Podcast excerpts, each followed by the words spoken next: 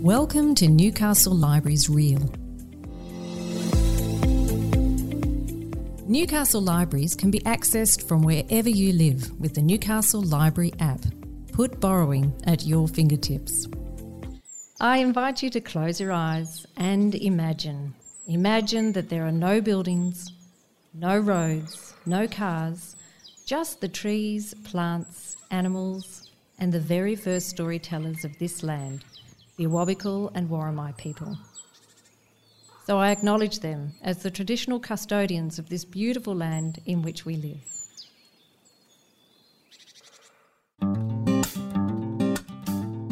Welcome to Notable Newcastle Authors.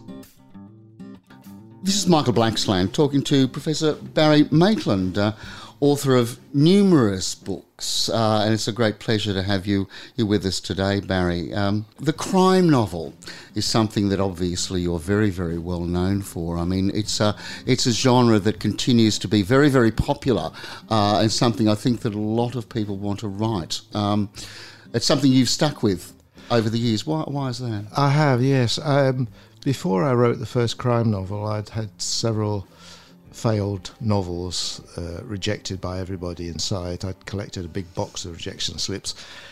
And there was something I think about the crime novel when I first started thinking about it and writing it that I think what it was, it disciplined me. The crime novel is actually quite a disciplined form. You can't stray away from the the murder, from the story of mm-hmm. the murder. You can't indulge yourself too much, you know, in in flourishes in other areas that you want to talk about. And that, I think, gives a kind of momentum to the writing, which appealed to me and was good for me, I think. So you're on to about 20 odd novels now, which, of course, are very well read all over the world. Uh, explain just, you've got two basic series that you've been writing, because the, Bel- the Belltrees one's uh, trilogy is a, is a later one, and your current other series you're actually working on on another book at the moment. The, the series that I began with was the Brock and Kolla stories of mm-hmm. uh, set in London, two police figures from the Metropolitan Police. And I didn't realise to begin with that I was going to be writing a series. I just wrote mm. a, a one off, and the publishers took it up and they said, We like the, the two characters. What about a series? And I thought, How do you write a series? How do you keep it fresh? How do you keep it going? And I thought, well, one way of doing that would be to actually set each novel in a different part of London because, like any big city, it has so many little villages and enclaves yes. and districts, each with their own history, their own characters, uh, the work they do, and all the rest of it. So each one becomes a kind of exploration of that little place, and uh, it becomes the inspiration. So I really, when I'm writing a novel, I start with the place. There is a lot of research, I take it, that goes There is. That. I mean, I love that aspect of the crime novel that the murder allows the detective to go into anybody's world. And the idea of, of exploring other people's enthusiasms or small worlds that they love, you know, like acting. Yes, you know, yes. Uh, appeals to me and it adds a, a, another sort of dimension to the novel. That's certainly one of the themes there. The other one that I I've discovered with that first novel, and which has appealed to me over the years, is the idea of an historical dimension to the story. I see. A murder happens, and the story moves forward. The police come, there's the next day, you know, there's a forensic test, and all this investigation goes on. But at the same time, the police are working backwards in time. What happened 10 minutes before the murder, uh, an hour before, what happened the day before, what led up to this. And sometimes you can get then the idea of of the the origins of the story actually being some distance back in time. I mean, in the first book, The Marx Sisters, yep. it was actually hundred years back in time. Right. And um, to me, that gives a sort of perspective, depth to the story, which I, I like. This is how my novel Dark Mirror begins, in which we witness a murder in one of London's most famous libraries, the London Library, founded by Charles Dickens and other famous authors in the 19th century, which stands in a corner of St James's Square in the centre of London. Nigel Ogilvy hurried up the stairs to the reading room on the first floor and made his way, panting slightly, to the big windows overlooking the square. It was a dazzling spring morning, the sun glistening on new foliage bursting from the trees in the central garden, so that it seemed as if King William on his bronze horse was prancing through a brilliant green cloud. Nigel spotted the familiar figure sitting on a bench not far from the statue, her head bent over a book, and watched as she wiped her mouth with a paper napkin, then slowly gathered up the wrapper and drink bottle by her side. He reached into his pocket for his mobile phone and took a picture, capturing the moment as Marion got to her feet and the sun caught her, setting her red hair alight. She began to walk towards the library, tossing her rubbish into a bin. Her coat was unbuttoned, and he watched the swell of her thighs beneath the dress as she strode, head up. Live, he thought. That was the word. He felt a small quickening of his heartbeat and turned away, making his way across the reading room to where he'd earlier left his book. Settling himself in the red leather armchair, he opened the heavy volume on his knee and waited, eyes unfocused on the text. And here she came at last, Marion Summers, making her entrance up the main stair and looking more pre-Raphaelite than ever, with her long, flowing skirt and that mane of thick red hair, and complexion so pale, deathly pale this afternoon, that he could make out the faint blue line of the artery ticking in her throat. Marion paused beside her table, splaying her fingers on its surface for support. There was a faint sheen of perspiration on her forehead, which was creased by a frown as if she were trying to make sense of something. She grimaced suddenly, raising a hand abruptly to her mouth and reaching with the other for her chair. But before she could grasp it, she staggered and doubled over with a moan and sank to her knees. Oh! Her cry was cut off as she was abruptly sick, her body convulsing violently, sending the chair tumbling onto its back. Consternation spread out in ripples across the reading room, people rising to their feet, craning to see what had happened. But Nigel remained where he was, eyes bright, photo camera in hand, fastidiously recording every detail. She was being sick again, poor thing, writhing in agony as she retched over the red carpet. One of the librarians was running forward. What is it? she demanded. What's wrong? Is there a doctor here? Actually, there were six doctors in the room, but none of the medical kind, and they were quite unable to help. Are you calling an ambulance? she demanded, and Nigel froze, realizing suddenly that she was staring straight at him. Oh, yes, absolutely. He dialed triple nine, feeling himself the focus of attention now as people gratefully averted their eyes from poor Marion. He spoke fast and clearly to the operator, feeling he was doing it rather well. And when they wanted to know his name, he gave it with a little thrill of excitement. He would be on the official record. Airways, the librarian said. We have to make sure she doesn't choke. But that was easier said than done, for Marion's body was racked by convulsive spasms. It was some minutes before they subsided enough for the librarian to bravely stick her fingers into the young woman's mouth to make sure she hadn't swallowed her tongue. Kneeling in the mess, she cradled Marion's head on her lap and stroked her hair soothingly. The wildflowers scattered on the carpet all around. Nigel got some good shots of that. Someone was gathering up the contents of Marion's bag, which had spilled over the floor. Nigel stooped to help. He picked up a hairbrush with strands of her red hair coiled around its bristles and reluctantly put it back into the bag. But he palmed the computer memory stick lying beside it, slipping it into his pocket. Thanks for listening to Chats with notable Newcastle authors. Are you low on time? Or do you know someone that's sight impaired? You can also access our audiobooks via the Newcastle Library app. Challenge is taking taking the reader on that journey with you as, as, Yes. as well. There, with um, um, the Brock and Kolla series, uh, it was uh, interesting that people responded to the fact that it was the first time that there'd been a, a, a male and a female police officer really working together, which I suppose now you see that thing a It's a lot, but cliche, then it just it just wasn't. Uh, that's right. Well, when I started thinking about this, I'd been in Australia for about six years, Yep. uh, but I didn't have any contacts here with the police or the legal profession. But in London, my niece and her husband uh, work for the Metropolitan Police, and she was working for the Forensic Science Laboratories just at the time that DNA was you know, just being sort of discovered. All right. And he was a copper on the beat. Mm-hmm. So he took me out on the beat with him, and she gave me all the latest lowdown on the new technology. And that was a wonderful, I mean, I couldn't have done it without that. But what appealed to me was this was at a time when the Metropolitan Police, like all police forces, were very, very much male dominated. Yes. And here was she, a woman, working in that situation, not, not as a a detective, but still working in that situation. And I thought uh, it was at a time, I suppose, when there were a lot of very strong women novelists, uh, crime novelists, Of coming out. Uh, um, you know, Morel Day and and and uh, the American authors, and um, it appealed to me to have then a strong female character. The idea of seeing the story from two different points of view also appealed to me, but I didn't want the kind of typical master servant kind of relationship that you mm. get, you know, mm. with Morse, say, you know, uh, not now, you know, eh, you know. It's, I wanted them to be equals, and, I, and I, although the woman was a novice in the first book, she's gradually become a more and more powerful figure in the series.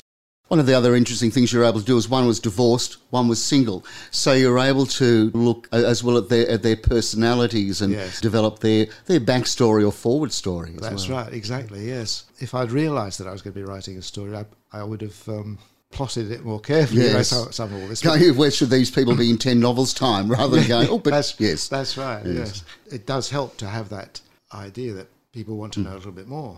And on that a little bit more as well, you were saying that, that part of the uh, challenge there is to do the investigating into the into the stories that you're writing, whether it's theatre or all those sort of things, or philately and whatever, and, and medical science.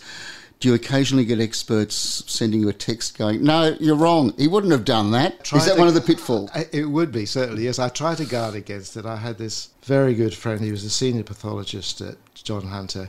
Sadly, he's died recently, but um, he uh, would always read my texts uh, bef- before they went to the publisher, and, and he would say, Oh, no, that wouldn't happen like that. And oh, yeah, you, you know, that you, you could do that, which was very, very helpful. Um, and sometimes I've asked, for instance, a dentist to look at it, where there was some particular thing about teeth. But of course, I mean, the situation with research has been totally transformed since I started writing. It was so difficult when I began to, Of course. to get information about anything. Now, you know, I, I can sit at my computer and I can watch a number 103 bus going down this London street, you know, and I, I, how would you find that out, you know, 20 years ago? This is the opening of my latest Brock and Kolla novel, again set in London, The Promised Land. It starts in another London square. Charles Pettigrew shut down the computer on his desk and went over into the main office. It was deserted, both the women having left for the weekend. Angela, his senior and only editor, had taken the uncorrected Burdekin proofs home with her. He switched off the lights, locked the office, and made his way down to the street door, where he glanced, as he always did, at the polished brass plate that declared Golden Press. Autumn had come in earnest this week, dead leaves slippery underfoot, plucked by the swirling wind from the trees in Golden Square. He passed by the statue of George II, or was it Charles II? He was uncertain which, and made his way to Leicester Square, where he caught the tube out to Hampstead and followed the same walk he took most evenings down the High Street. He'd lived here almost all his life, loved Hampstead and hated it. It was full of ghosts, of his parents, and of the authors whom they had venerated Keats, Lawrence, Wells, Fowles, Huxley, Milne, and Waugh, now commemorated on the blue plaques that peppered the streets. He walked onto Garden Gate, stopped for a whisky at the White Horse, bought a baguette at Le Pain Quotidien on the corner of Southend Road, formerly a bookshop, Book Lovers Corner, where George Orwell once worked. Ghosts everywhere. He reached home, 14 Parliament Hill Close, a late Victorian red brick house his grandfather and father had both owned before him. A few letters waited in the wire basket behind the front door, and he carried them through to his study and poured himself a scotch, sighed, loosened his tie, settled himself in the old leather armchair. In this room, his grandfather and father had drunk whisky with the great authors of their day, many of whom they had published.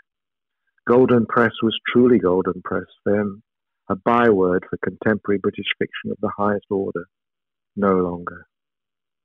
He flicked through the mail bills, entreaties, flyers, and a large buff envelope addressed to him in printed felt pen letters. Inside were a single photocopied sheet and a short covering note handwritten. Dear Mr. Pettigrew, I believe this may be of interest to you. If so, you may contact me. Shari Mitra. There was a mobile phone number.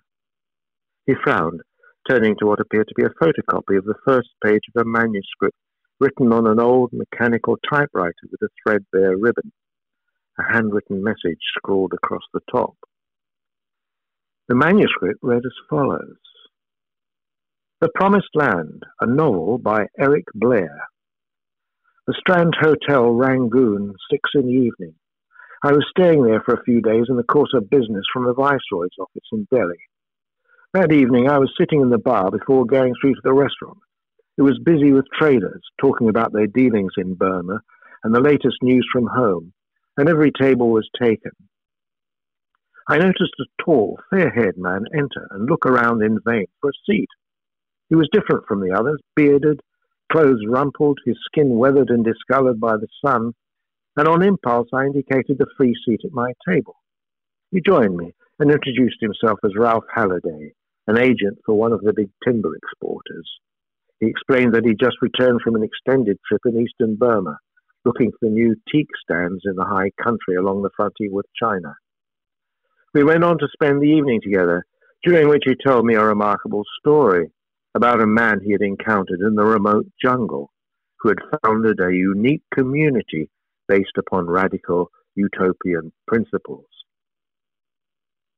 Pettigrew looked back to the note at the top of the page. The handwriting was shaky, and it took him a moment to decipher the words. I hereby give this manuscript and all rights to its publication to my dear friend Amar Dasgupta. The novel, The Promised Land, is not to form part of the GOP portfolio. E. Blair, Cranham, 12 August 1949.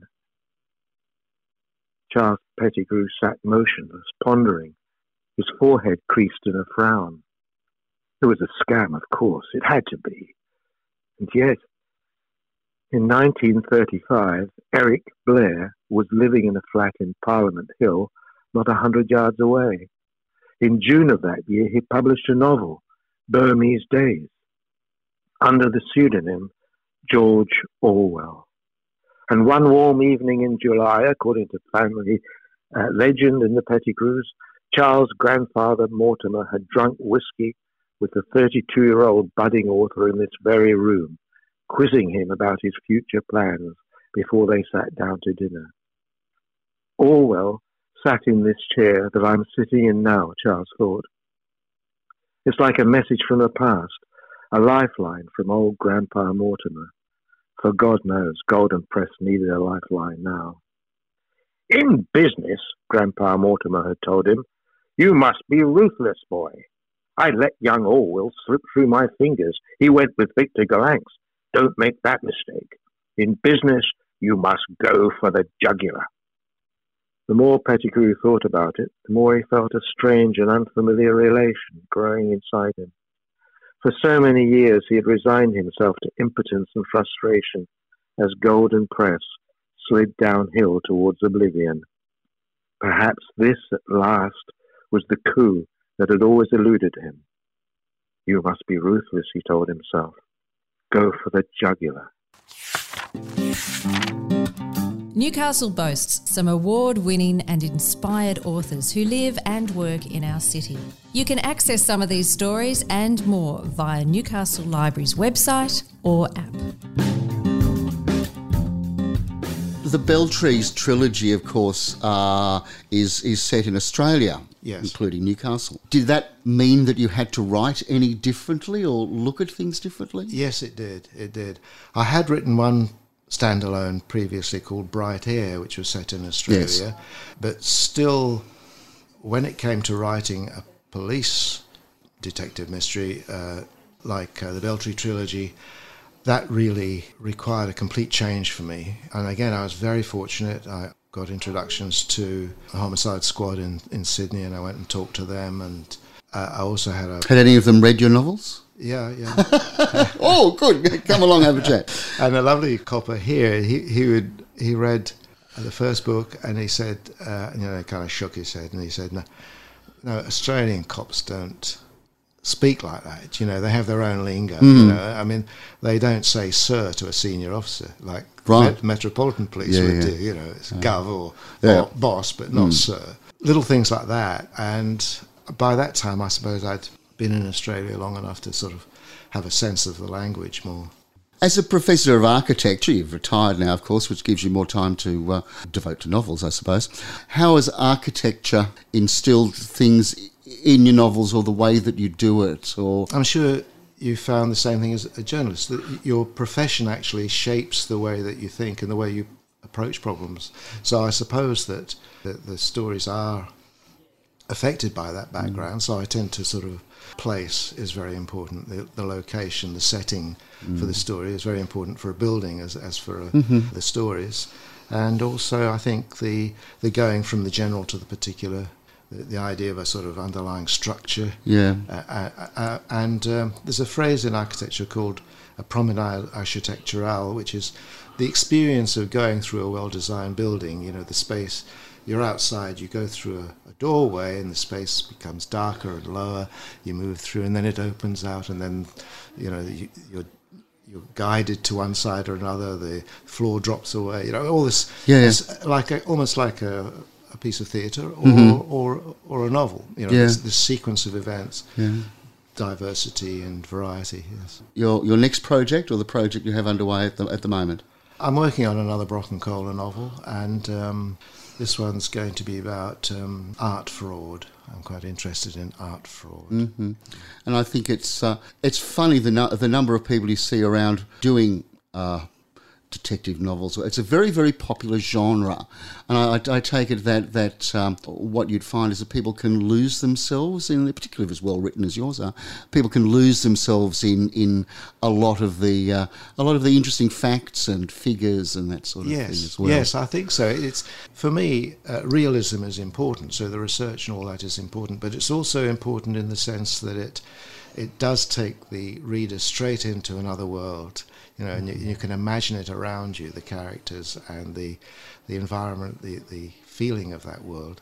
And that other world is something that uh, we hope will continue for a very long time through uh, through your fascinating novels, Professor Barry Maitland. Thank you very much for talking with us today. Thank you very much, Michael. Thanks for listening to Notable Newcastle Authors. Don't forget to rate and review us wherever you listen to keep our story going.